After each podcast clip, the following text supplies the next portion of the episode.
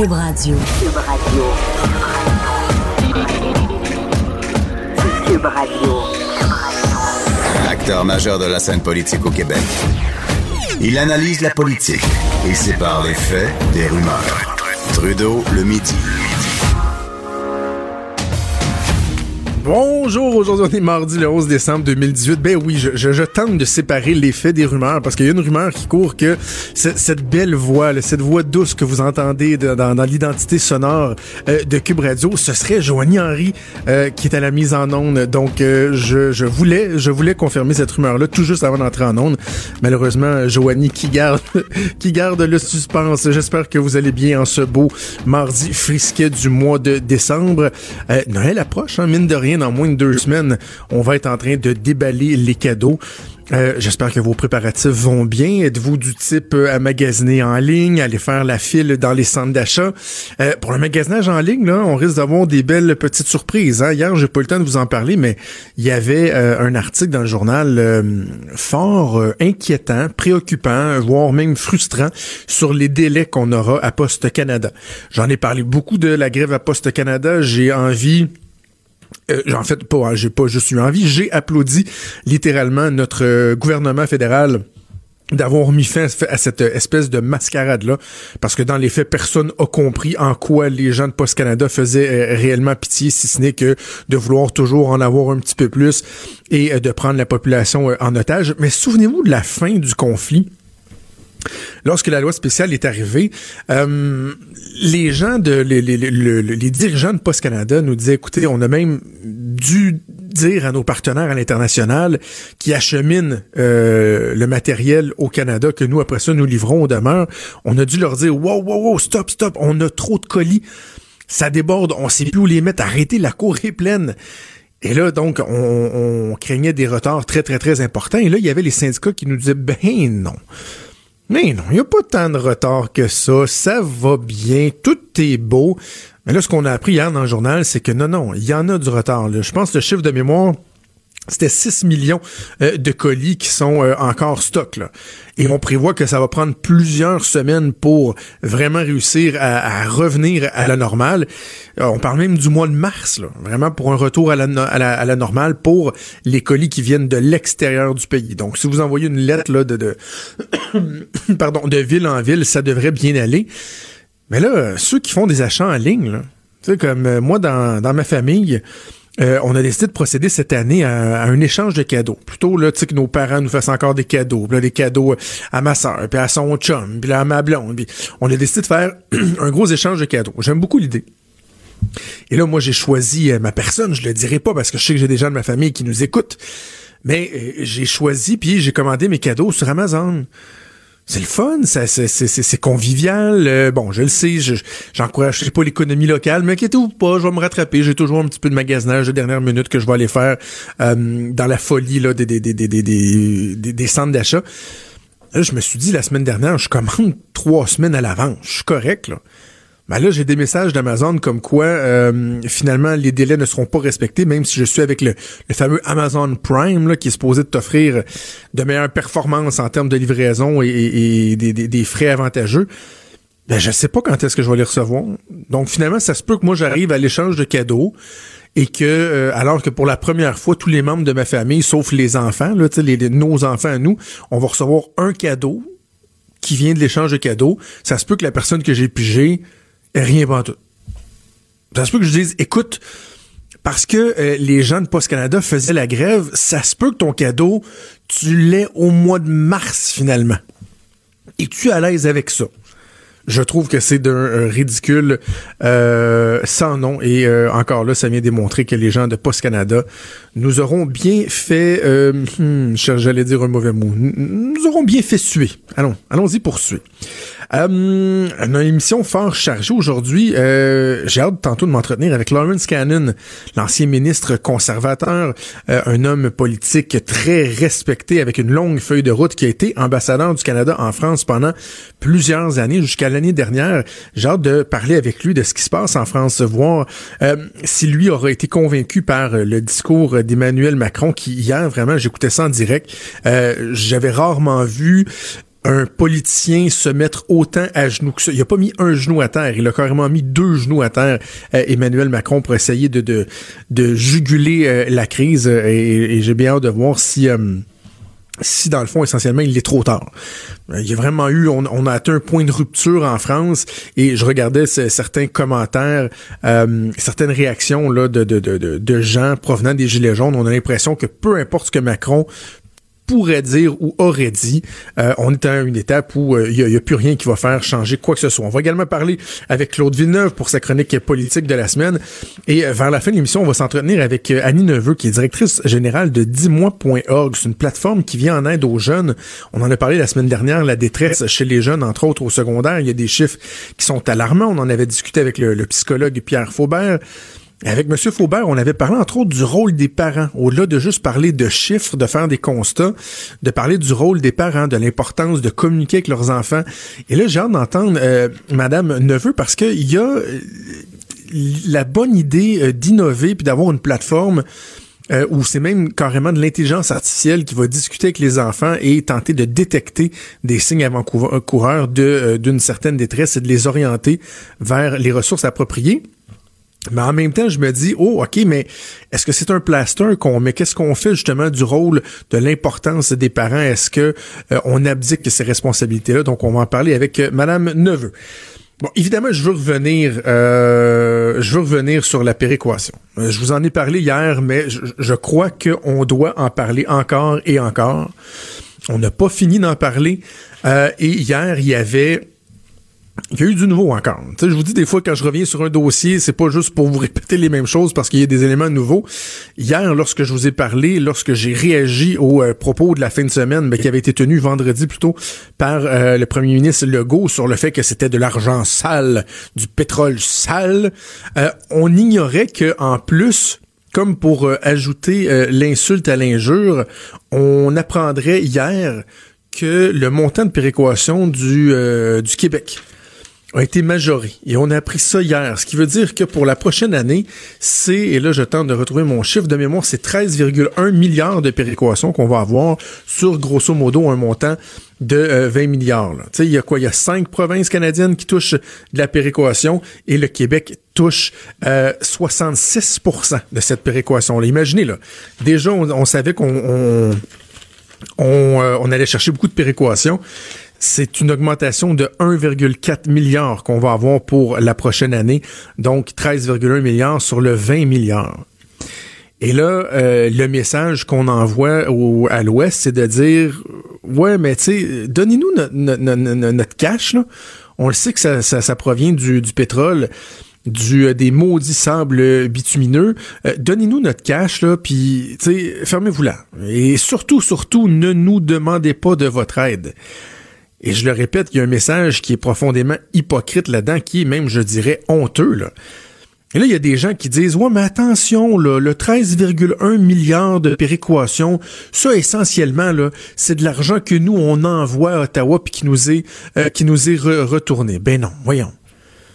Alors, soyez pas dupes, là. La péréquation, elle est là pourquoi? Elle est là pour aider les provinces qui sont plus pauvres. Donc, le constat, il est là, le Québec est une des provinces les plus pauvres.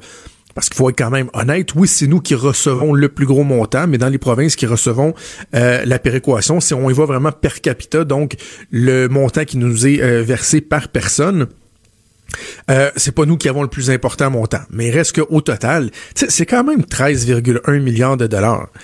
Et le réflexe qu'on a, c'est de se tourner vers les gens de l'Alberta et dire que c'est sale ce qu'ils font. Et comme me faisait euh, remarquer un, un député fédéral dont je tairai le nom, vous vous souvenez, on a beaucoup parlé de Philippe Couillard, hein, qui euh, bon, qui avait renié la parole du gouvernement, entre autres, euh, sur Anticosti, euh, qui se voulait euh, plus vert que vert, même si, bon, on a reçu finalement en bout de ligne que les efforts du gouvernement libéral, hein, ça donnait pas grand-chose. Ça donnait pas grand-chose. Finalement, les G E S ont même augmenté dans les deux dernières années au lieu de continuer euh, à être réduits euh, sous euh, le règne libéral de Philippe Couillard. Eh bien, la personne me faisait remarquer que Philippe Couillard était jamais descendu aussi bas que de qualifier de sale euh, le pétrole qui est euh, extrait dans l'Ouest canadien. Donc, par le fait même, de calculer de sale l'argent de la péréquation. Et comme le disait Mario Dumont, je l'écoutais à son émission il y a quelques minutes avant d'entrer en onde, ben, si on veut vraiment être conséquent avec nous-mêmes, on devrait euh, renoncer à la portion de notre péréquation qui provient des sables bitumineux, qui provient du pétrole de l'Ouest canadien. Parce qu'on peut pas dire que le vingt milliards provient au complet de ça, mais probablement que si on demandait à des, euh, des, des, des économistes, des spécialistes de faire l'exercice, on serait capable de euh, d'extraire là, la portion de la péréquation qui provient de la richesse dégagée euh, des sols de l'Ouest canadien. Et là, à ce moment-là, on pourrait dire, ben regardez, au Québec, là, sur treize virgule un milliards de péréquation, il y en a six sept milliards. Là. Prenons, euh, je suis l'exemple de Mario. Là. Ben, vous savez quoi, nous, on est, on, on est tellement euh, green, on est tellement là euh, honnête, cohérent, conséquent dans ce qu'on fait, dans ce qu'on dit, qu'on va renoncer à cet argent-là parce que c'est de l'argent sale. C'est de l'argent qui est totalement sale, donc on va renoncer à ça. J'ai l'impression que, hein? C'est drôle, quand le chèque arrive, quand le chèque arrive, on, on, on regarde pas trop, hein? Là, finalement, ça, on, on, on l'accepte.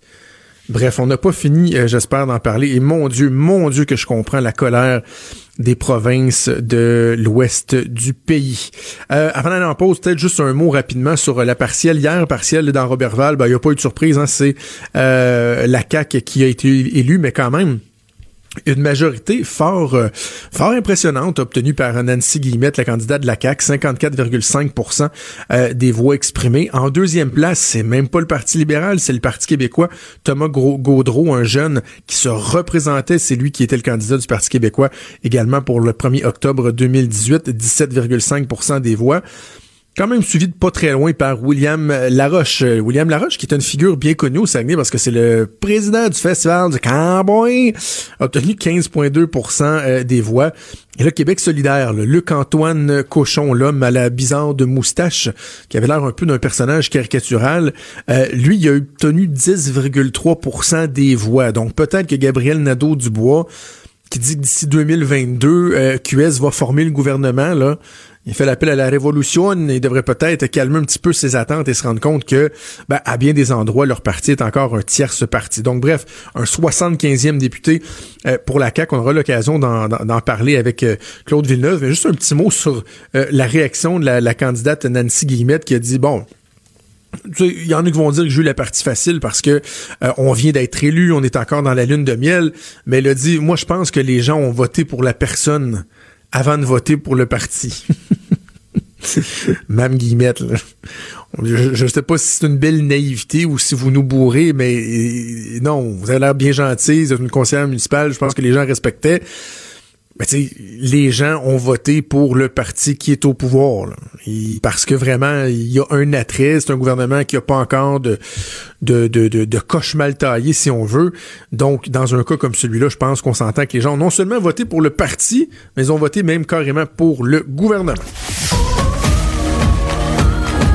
Les vrais enjeux, les vraies questions. Trudeau le midi.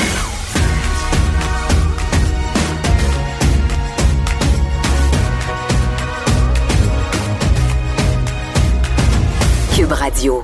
Lawrence Cannon est un homme politique bien connu. Il a été ministre au gouvernement euh, du Québec dans les années quatre-vingt-dix, également ministre important au sein du gouvernement de Stephen Harper, mais il a également été euh, ambassadeur du Canada en France de deux mille douze à deux mille dix-sept et on va discuter de la situation euh, actuelle en France avec lui. Bon midi, Monsieur Cannon. Bonjour, ça va bien? Oui, ça va bien. Merci d'avoir accepté euh, l'invitation. Écoutez, vous avez été en France pendant euh, de nombreuses années à titre d'ambassadeur du Canada en France. La première question que j'ai pour vous, c'est avez-vous été surpris par ce soulèvement-là, le soulèvement populaire? Avez-vous vu des signes avant-coureurs lorsque vous vous étiez basé là-bas?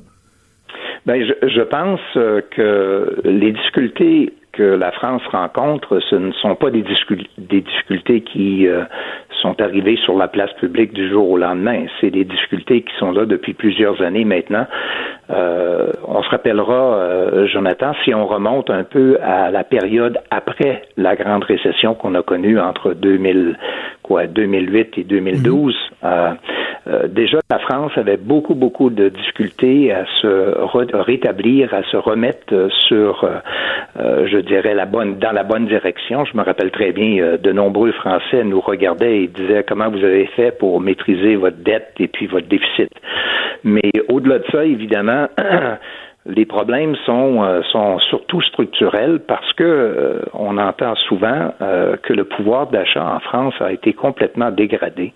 Et euh, donc, euh, pour revenir à M. Macron, euh, il faut euh, quand même euh, s'apercevoir que ce jeune homme, lorsqu'il a été élu au mois de mai deux mille dix-sept, Euh, était euh, un fervent défenseur de la grande réforme euh, et surtout de la réforme euh, du marché du travail, euh, d'être capable de redonner euh, un certain nombre de titres de noblesse, si on veut, là, mm-hmm. à, à la France en termes de en termes de, de générateurs d'emplois, mais aussi en termes de leaders sur le plan économique à l'intérieur même de l'Union européenne, mais aussi comme cinquième économie du monde. Ben, Monsieur Macron, hier, dans, dans son discours, il a, euh, n'importe qui qui a fait un peu soit de politique ou de gestion de crise aura remarqué qu'il a essayé vraiment de bien couvrir tous les angles, de s'adresser à toutes les clientèles. Et un des éléments de son message qui m'a frappé, c'est que, bon, il a pris une part de responsabilité, mais il a beaucoup parlé des quarante dernières années, comme s'il voulait passer le message, dire, écoutez, je peux prendre une partie du blanc, mais en même temps, ça a culminé sous, euh, sous mon pouvoir. Il y avait déjà un, un, un mal, si on veut, euh, qui était fait. Est-ce qu'il a raison de dire ça? Est-ce que dans le fond, lui, il est la, la mauvaise personne au mauvais moment ou clairement, il y a eu une accélération depuis dix-huit mois, depuis qu'il est en poste? Ben, je pense que il y a peut-être une quarantaine d'années, on n'était pas confronté aux mêmes aux mêmes enjeux politiques que, que l'on peut euh, voir aujourd'hui, avec euh, évidemment la la droite euh, de Marine Le Pen qui est clairement euh, opposée au monde. Excusez-moi. Euh, opposée. C'est drôle que vous euh, dites Marine Le Pen et qu'on euh, entend japper en arrière de vous quand même. Ouais, c'est ça. Euh, et puis, euh, donc, elle est opposée au mondialisme. Et de l'autre côté, vous avez euh, M. Mélenchon qui, lui, euh, veut une meilleure répartition de la richesse à travers euh, à travers la France. Alors, euh, vous avez deux forces opposées qui, il y a peut-être quarante ans, n'étaient pas présentes. Bon, ceci étant dit, euh, moi, je pense que la prestation de M. Macron l'autre soir à la télévision a été bien réussie. Bien réussie dans le sens que euh, il y a, euh, il y a un changement de ton, euh, très clairement, mm-hmm. Jonathan, par rapport à la dernière fois qu'il avait pris la parole devant les Français. Il a aussi euh, appliqué la nécessaire mea culpa euh, pour euh, ses actions. Et puis, je pense que les annonces euh, qu'il a euh, euh, qu'il a fait, euh, qui totalisent entre quoi, huit à dix milliards d'euros, sont des annonces extrêmement importantes, tout en laissant la porte à un dialogue avec euh, non seulement les, euh, les maires dans les milieux urbains et, et ruraux, euh, mais aussi, euh, surtout, je pense, euh, à une, une réaction citoyenne, c'est-à-dire de, de faire face à la population et puis d'écouter la population. Alors, je pense que ça, ça a été réussi.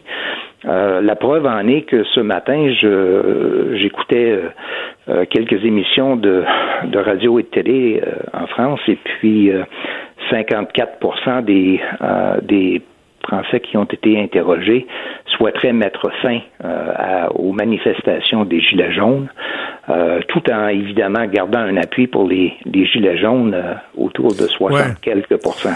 Mais un des risques, est-ce que c'est pas justement le fait que c'est un, un mouvement spontané, un peu désorganisé, qu'il n'y a pas de réel leader? Et moi, je faisais hier le parallèle, par exemple, avec une négociation syndicale qu'on peut avoir en bonne et due forme. Tu sais, euh, l'État qui négocie, par exemple, avec euh, des organismes qui sont sous euh, sous sa gouverne.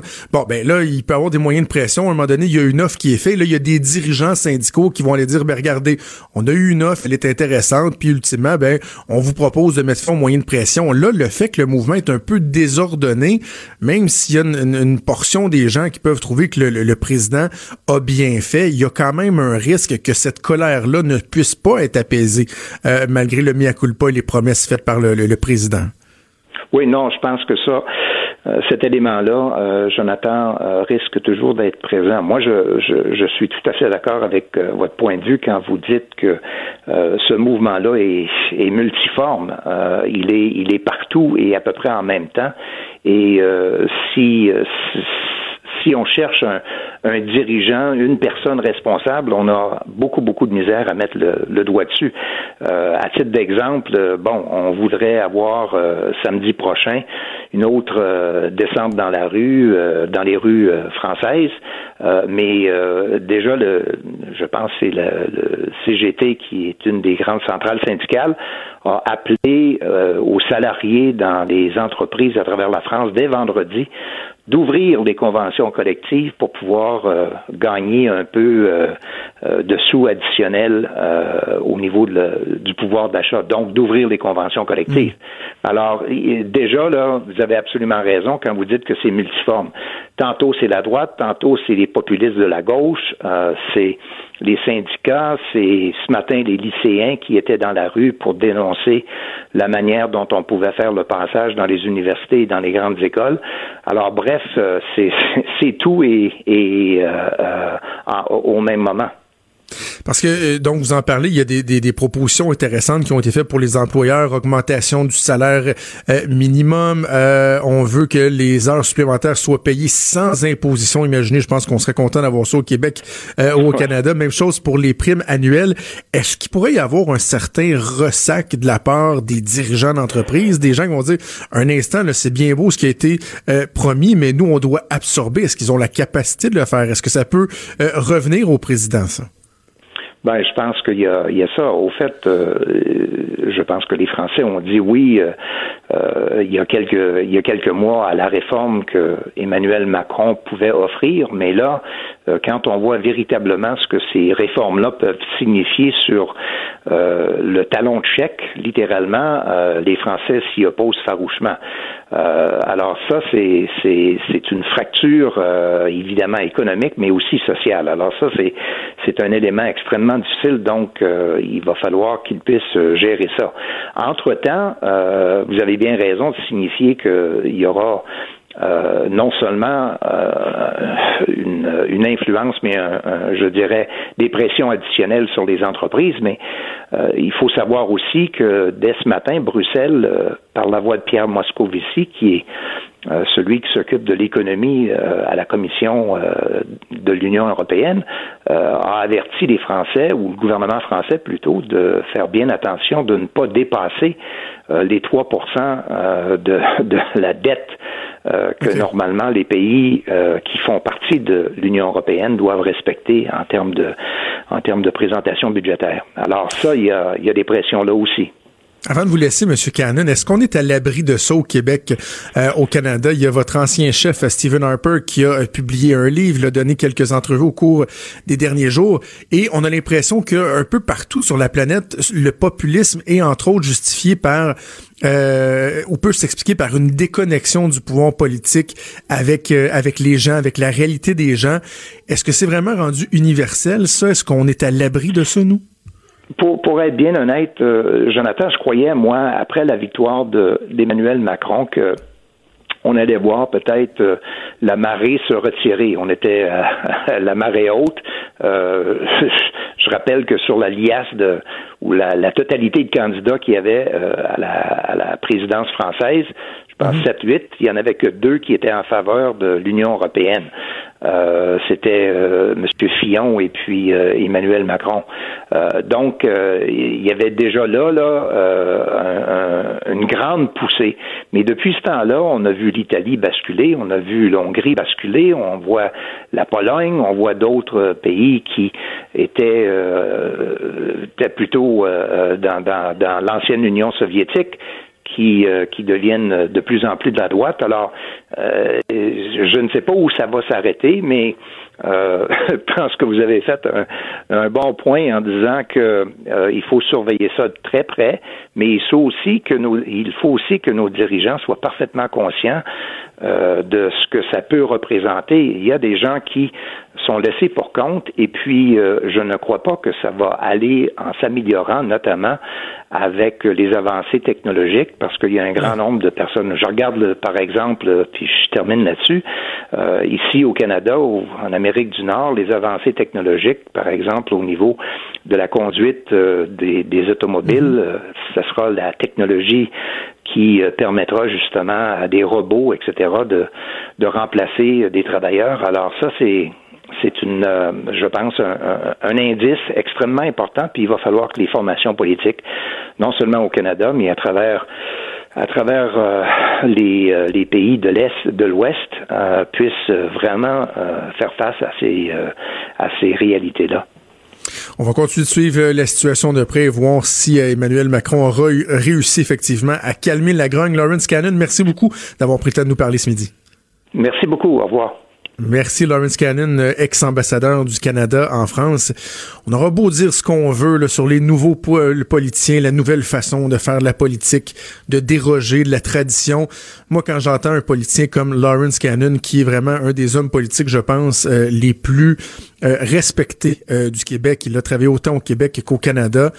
Venez pas me faire à croire que ça n'a pas des avantages d'avoir un politicien avec une certaine hauteur comme ça qui est capable de bien s'exprimer, de bien expliquer et en même temps de, de comprendre, de respecter les gens. Bref, oui, ça m'a fait du bien d'entendre Lawrence Cannon. J'espère que vous aussi. Quand Trudeau parle de politique, même les enfants comprennent. Jusqu'à treize heures, vous écoutez Trudeau le midi. Q U B radio. Mon collègue Claude Villeneuve, chroniqueur et analyste politique au Journal de Montréal, Journal de Québec, est avec moi en studio. Salut Claude. Oui, salut, ça va bien? Oui, ça va bien, merci. Euh, grosse victoire de la C A Q hier dans ouais. Roberval. C'était pas une surprise qui gagne, mais est-ce que l'entente de la victoire t'a, t'a surpris un ben, peu? Écoute, près de cinquante-cinq pour cent des voix quand même, là. C'est, c'est assez fort. C'est plus que ce que Philippe Couillard avait récolté euh, lui-même lors de quarante-deux, sa... hein, je pense. Oui, c'est ça, là, euh, il était dans les quarante, euh, le, euh, le premier octobre dernier. Euh, tu sais, bon... Euh, Roberval, c'est un comté qui historiquement aime être, être au gouvernement. Ça, ça a toujours été. Il y avait Gaston Blackburn dans le temps quand Robert Bourassa était revenu au pouvoir. Après ça, ben, que t'as sûrement connu Carl Blackburn. Ben oui. Il était là en deux mille trois. Quand Jean Charest avait été élu, c'est revenu après au Parti québécois. C'est pas un comté péquiste, là, traditionnellement, comme ils, ils le sont souvent au Lac-Saint-Jean. Mais écoute, là, Jonathan, tu regardes la carte, à l'exception de Jonquière, on peut beaucoup attribuer ça à la personnalité de Sylvain Gaudreau. Écoute, c'est bleu cac euh, partout, là. Même François Legault l'a dit, le Lac-Saint-Jean est bleu, bleu cac. Là, ouais, c'est bleu cac! c'était, c'était sa ligne.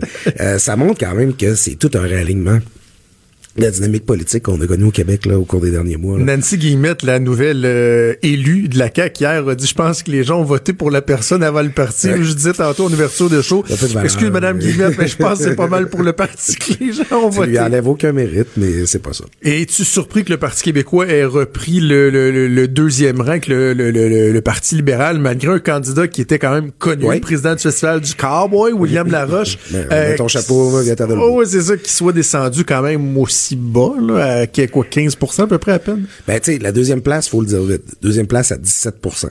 Ouais. Près de son score du premier octobre. Donc, il n'a pas perdu, mais il n'a pas vraiment repris non plus, tu sais. C'est le Parti libéral, finalement, qui s'effondre, là, dans le vote francophone.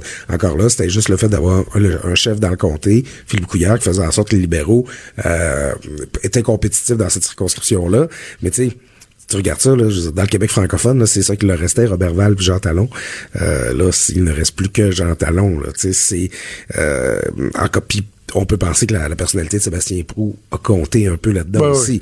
Oui. Oh, ça montre que dans le Québec français, euh, le Parti libéral s'est rendu presque un peu un tiers parti. Là, c'est... Que dire de Québec solidaire qui a fait quoi? À peu près dix pour cent, alors qu'en fin de semaine, il nous a qu'il était prêt à prendre oui. le pouvoir euh, d'ici euh, d'ici quatre ans. Est-ce qu'il y a un retour à la réalité pour eux ou sont encore sur leur nuage à cinquante mille pieds dans les airs? Écoute, le, le candidat Luc-Antoine Cochon là, écrivait sur Facebook en fin de semaine là, que leur sondage les mettait nez à nez avec la C A Q.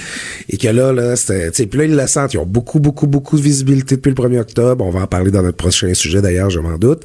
Euh, et là, ils, Q S, là, ils sont sur un nuage. Là. Ils ont l'impression là, que ça monte, ça monte. Ben non, ils ont fait dix pour cent, comme ils ont fait dix pour cent le premier octobre. Ça n'a pas bougé.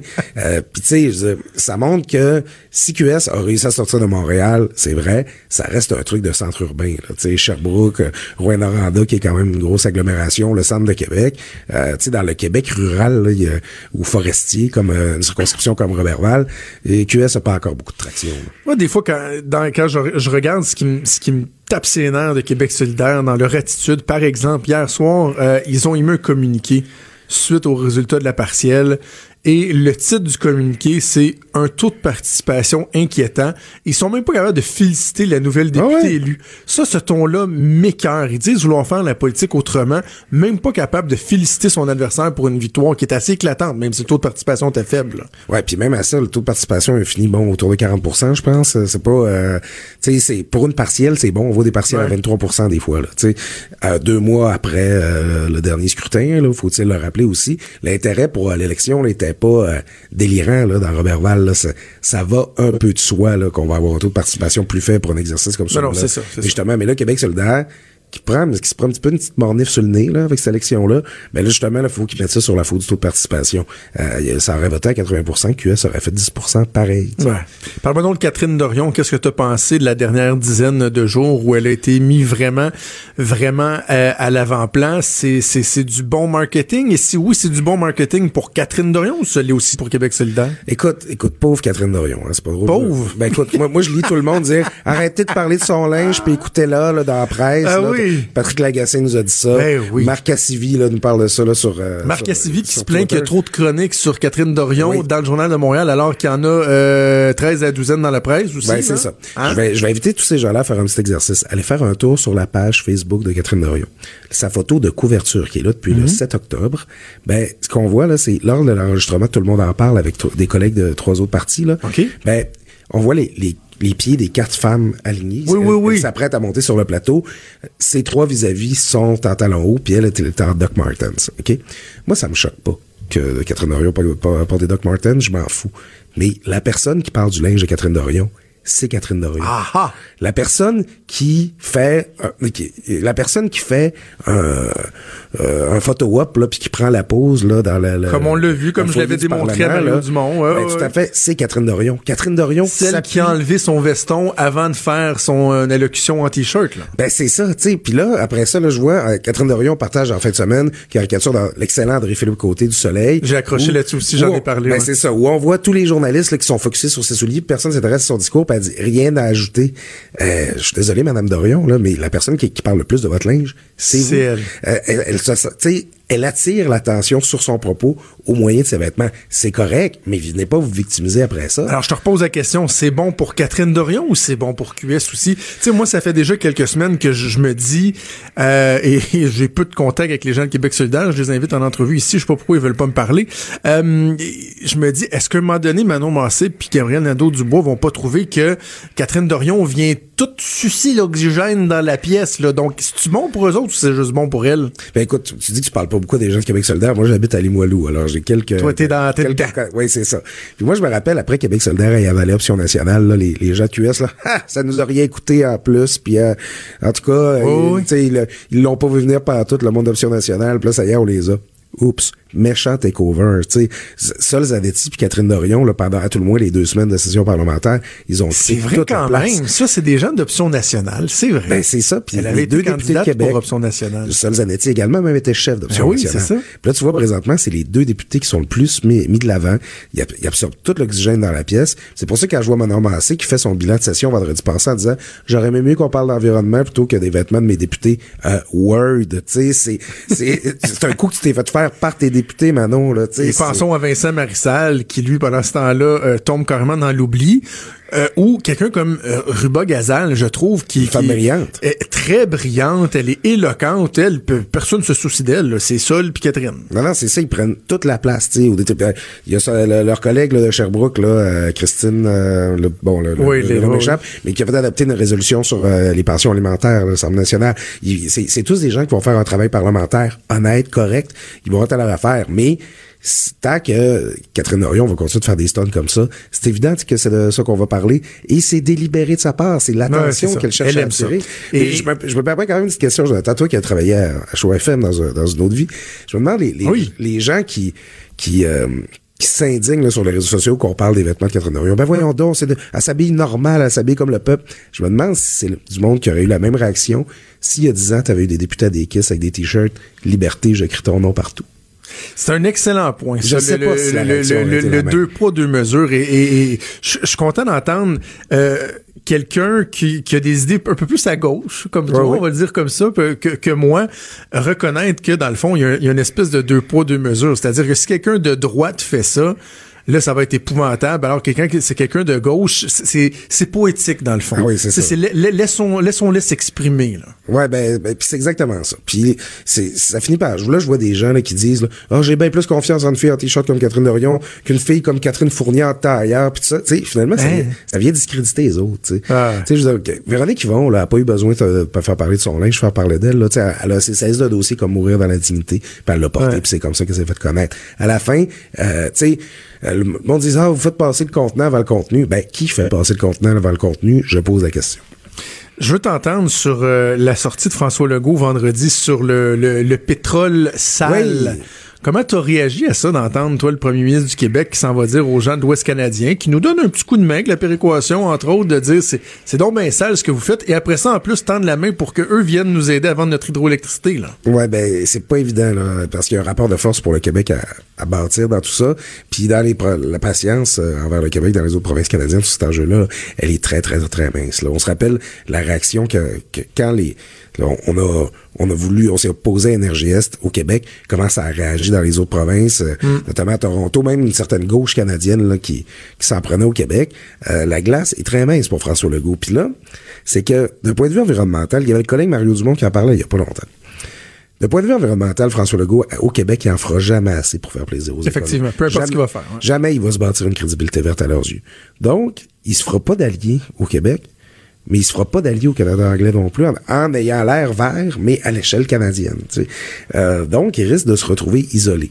À la limite, c'est sûr qu'il fait plaisir à ces gens-là, François Legault, quand, quand il se tient là, sur pas de pétrole sale, nous autres au Québec, on a une énergie propre et tout.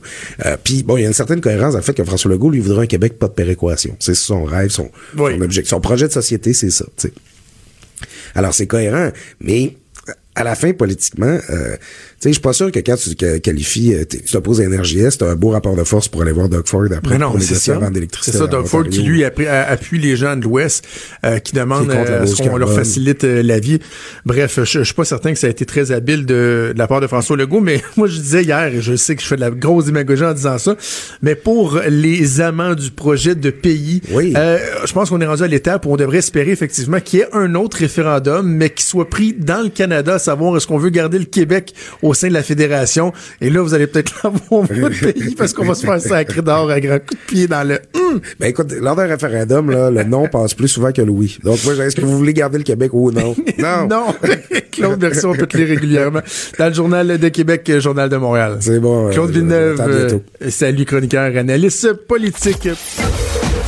Trudeau, le midi. Joignez-vous à la discussion. Appelez ou textez. un huit sept Q U B radio. un huit sept sept, huit deux sept, deux trois quatre six. Il y avait euh, l'Institut de la statistique du Québec la semaine dernière qui publiait un rapport fort alarmant sur la détresse psychologique euh, chez les jeunes euh, les jeunes adolescents. Bon, on disait entre autres que près d'un adolescent sur trois présente un niveau élevé de détresse psychologique. Ben, heureusement, il y a des gens qui restent pas les bras croisés, qui essaient de faire des choses pour euh, mieux encadrer, pour venir en aide euh, à nos jeunes. Et c'est le cas d'Annie Nepveu, qui est directrice générale d'un O B N L qui s'appelle Dis-moi point org. On va aller la rejoindre au téléphone pour discuter de leurs initiatives. Bon midi, Madame Nepveu. Bonjour, Monsieur Trudeau. Euh, tout d'abord, parlez-moi de dis-moi point org. Ça vient d'où? C'est parti où, cette, cette, cette O B N L? En fait, euh, cette O B N L-là a été créée dans le contexte du, euh, du, euh, de la diffusion du documentaire Bail. Et euh, je ne sais pas si vous, avez, si vous ou vos téléspectateurs avez écouté le, le documentaire. Ben oui, mais, un documentaire euh, ultra touchant sur euh, le, le, le suicide du fils d'Alexandre Taillefer, où dans le fond, euh, on comprenait de par l'histoire personnelle de M. Taillefer, mais aussi les témoignages euh, qu'il avait été euh, recueillir auprès de certains jeunes, qu'il y avait effectivement une détresse et qu'il y avait, pour certains jeunes, une, une absence de, de, de moyens, là, de, de, de façon de les aider, d'aller les rejoindre. Exactement. Puis euh, les jeunes aujourd'hui sont beaucoup sur leur téléphone, sur les euh, sur leur tablette, puis c'est à nous, aux adultes, de s'adapter pour aller les rejoindre où ils sont. Donc nous, on a développé une plateforme interactive qu'on veut déployer dans toutes les écoles du Québec pour prévenir la détresse puis aider les jeunes à, à parler de leurs enjeux. Comment est-ce que ça fonctionne? Je lisais dans, dans l'article paru dans la presse hier qu'il y a une espèce de, de robot, dans le fond, qui se trouve à, à questionner les jeunes et essayer de, de déceler dans leurs réponses des éléments qui, euh, qui mettent au jour là, le, le, le, leur détresse. C'est un peu ça, finalement, quoi? Exactement. Donc, c'est un, un robot comme un ami Facebook, en fait, qui régulièrement vient sonder leur humeur. Puis, euh, leur fait faire un peu d'introspection sur comment ils se sentent. Quand ça fait deux, trois jours qu'on, qu'on est triste, ben, on, ça nous fait réfléchir. Puis là, quand on a envie de parler, ben, le robot les guide vers les bonnes personnes. Euh, ça peut être des intervenants dans leur école. Euh, le jeune, à ce moment-là, il n'a pas besoin d'aller cogner à la porte d'un intervenant. Il peut simplement euh, clavarder avec cet intervenant-là. Euh, s'il n'a pas envie de parler à un intervenant de l'école, il peut directement savoir à faire aucune action sur notre plateforme parler à tel jeune, ou bien se confier au robot. Euh, et c'est ce que notre pilote a, a démontré, c'est que dans la majorité des cas, les, les, les jeunes préfèrent se confier au robot que de parler à un adulte. Ah oui, mais alors, alors là, quelle forme ça peut prendre? Tu sais, je veux dire, si euh, le robot, bon, deux, trois fois demande aux jeunes comment ça va, il dit je suis triste, je suis triste. Euh, ensuite, comment se poursuit l'échange? Comment on peut cheminer euh, avec euh, avec le robot? Ben, c'est comme un journal personnel un peu qu'on avait dans notre temps à nous ouais, quand on ouais, était ouais. jeunes. Euh, la différence, c'est que ce journal personnel-là, nous, en arrière, on a développé avec l'intelligence artificielle un dictionnaire de détresse. Et si jamais les propos deviennent plus inquiétants, ben les adultes, des experts, des professionnels en arrière, en arrière on peut aider le jeune. Euh, donc, c'est, c'est, c'est là la beauté de la, de la plateforme, en fait, c'est qu'elle est interactive avec le jeune et des adultes en arrière. Donc, la plateforme peut être proactive, c'est-à-dire qu'à une certaine étape, oui. euh, on peut suggérer, par exemple, de, de, de, de diriger la personne vers tel jeune ou de continuer euh, à s'exprimer auprès du robot, mais à un certain moment, il y a, y a, y a des actions qui peuvent être prises et il y a des gens qui vont entrer en ligne de compte, et ça, sans nécessairement que le jeune ait donné son consentement. Est-ce qu'on peut outrepasser le consentement et intervenir directement auprès de lui?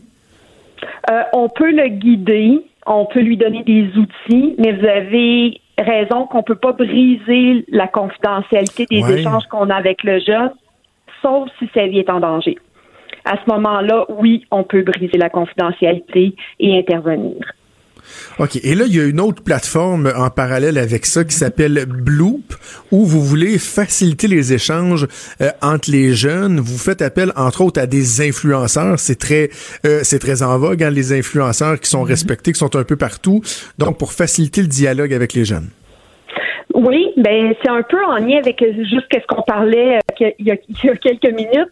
Euh, comme les jeunes n'ont pas toujours envie de parler avec des adultes, on veut faire bénéficier la communauté autour du jeune. Donc, que le jeune ne se sente pas seul, sache qu'il y a d'autres jeunes qui vivent la même chose qu'eux. Et aujourd'hui, sans que cette plateforme-là existe, sur les réseaux sociaux, sur Instagram, sur YouTube, les jeunes vont déjà se confier aux influenceurs. Et ces influenceurs-là, souvent, se retrouvent pris avec ces confidences-là et n'ont pas l'expertise. Donc, nous, ce qu'on désire faire, c'est avoir une plateforme d'échange, une communauté autour du jeune et euh, avec des experts aussi qui pourront guider à la fois les influenceurs et les jeunes en cas de, de plus grande détresse. Et est-ce qu'il n'y a pas un risque de mettre un poids très important quand même sur les, les, les épaules de ces influenceurs euh, là? Tu sais, est-ce qu'ils peuvent, est-ce qu'on va les conscientiser ou en tout cas les encadrer pour éviter qu'ils se sentent impuissants des fois de, de, devant des situations qui sont pas qui sont pas évidentes? Ben évidemment. Et, et en fait, on veut les aider. Aujourd'hui, ils sont vraiment seuls avec tout ça. En les mettant en communauté, euh, on a déjà commencé de la formation de certains d'entre eux avec tel jeune. Comment on accueille une, une confidence lourde? Nous, on va offrir ce support-là comme organisme. Dis-moi est derrière tout ça. Euh, on a déjà plein de professionnels en arrière. Donc, au contraire, on va aider ces influenceurs-là à plus se sentir seuls avec les conseils. Ah oui, OK. Donc, c'est intéressant parce que déjà, ces gens-là, les, les jeunes ont tendance à se tourner vers eux. Euh, et là, oui. souvent, OK, oh, je comprends. Alors que là, ils vont pouvoir justement avoir accès euh, à des ressources. Je me, je me permets une question. Euh, j'espère que vous la trouverez pas indiscrète, mais Madame Neveu, votre, votre background, vous, avant d'être avec euh, Dis-moi point org, est-ce que vous êtes issu du milieu communautaire? De, de, de, de quel milieu vous venez? Pas du tout. En fait, je suis ingénieure de formation et consultante en gestion depuis euh, au-dessus de vingt-cinq ans. Et euh, suite au, à la diffusion du documentaire Bail, j'étais chez Desjardins et il euh, euh, y a beaucoup de, d'événements qui ont eu lieu autour de, de, de cette, euh, cette initiative-là chez Desjardins. Et j'ai décidé mmh. d'arrêter ma pratique euh, de consultant et de, de redonner à la société pour un an. Donc, vous avez entendu Donc, l'appel qui avait été lancé par, euh, par oui. vous avez entendu l'appel lancé par Alexandre Taillefer et c'est tout à votre honneur. Je vous posais la question parce qu'en Merci. même temps, je veux pas vous prendre de cours avec ma, ma, ma prochaine question parce que je comprends que vous n'avez pas nécessairement, euh, tu sais, bon, une formation en, en psychologie mm-hmm. ou en encadrement communautaire, mais euh, je me fais un peu l'avocat du diable parce que je trouve l'initiative, elle est fort intéressante, fort pertinente, mais la semaine dernière, suite au, à la publication de, de, de, de l'étude de l'Institut, je me suis entretenu mm-hmm. avec le psychologue Pierre Faubert qui, lui, parlait de l'importance des Des parents, du fait que les parents, avec mmh. nos vies euh, un peu folles, on prend moins le temps d'aller voir nos enfants, de parler, de leur poser des questions, de dire « Mais comment tu vas? Comment ça va à l'école? Est-ce que tu as des, des tristesses qui t'animent? » Et euh, je me dis, euh, je pense qu'il faut euh, il faut euh, sensibiliser les parents à l'importance de, de, de, de jouer ce rôle-là qu'ils ont. Et là, je me dis, bon, oui, c'est bien l'encadrement technologique, mais est-ce qu'on vient pas, dans le fond, se substituer au rôle essentiel aussi que les parents doivent jouer dans l'encadrement de leurs jeunes? Moi, je pense que c'est vraiment complémentaire. On ne peut ouais. pas nier que nos jeunes sont sur leur cellulaire tout le temps, euh, qui ont des interactions avec des, des influenceurs sur les réseaux sociaux. On ne peut pas nier ça. Prenez un peu dans, dans les années soixante-dix, quand les filles, on écrivait des lettres à nos admirateurs, euh, chanteurs, euh, les bébés où, où on allait euh, leur dire nos peines d'amour, ben ça va toujours exister. Sauf que maintenant, ça se passe dans la technologie et on a la chance à Montréal d'avoir beaucoup de personnes très compétentes en intelligence artificielle, en technologie. Pourquoi pas aller chercher tout ça, aider, détecter la détresse et agir en amont de la détresse. Euh, une chose que j'ai ajoutée ouais. dans, dans, dans notre solution, c'est qu'on va offrir un tableau de bord aux écoles qui va avoir, qui va, qui va leur donner des outils pour pouvoir voir l'état bien-être de leurs jeunes puis agir en amont. Et ça, ça peut se faire en collaboration avec les parents. Mmh. Moi, je pense que vraiment, euh, le rôle des parents est essentiel et ça, là, il faut, faut vraiment que, que ce, ce discours-là continue. Nous, on est juste une autre forme pour encourager les jeunes à aller chercher de l'aide et pas Très rester ép... seuls avec, euh, avec leurs problèmes. C'est très, très intéressant. En terminant, avant de vous laisser, euh, là, on est à quel stade? Là, il y avait, c'était dans deux écoles. Est-ce qu'on prévoit un déploiement euh, général euh, sous peu ou c'est quoi la suite? Ben, c'est notre souhait. Nous, on voudrait déployer à plus grande échelle auprès de trois mille cinq cents jeunes rapidement. Et, euh, mais on a un enjeu de financement, on a besoin de partenaires, on a besoin de la population pour aller plus loin dans, dans ce qu'on on veut atteindre comme objectif. Ben, on invite les gens, en tout cas, à visiter la plateforme et s'il y a des gens qui peuvent vous donner un coup de pouce euh, à le faire, c'est dis tiret moi point org. Annie Nepveu, directrice générale, merci beaucoup d'avoir pris le temps de nous parler ce midi. Merci énormément à vous. Au revoir. Merci, surtout félicitations pour euh, cette belle initiative. Je trouve ça intéressant qu'il y ait un appel qui a été lancé par Alexandre Taillefer et qu'il y a des gens qui répondent à cet appel-là. Q U B radio.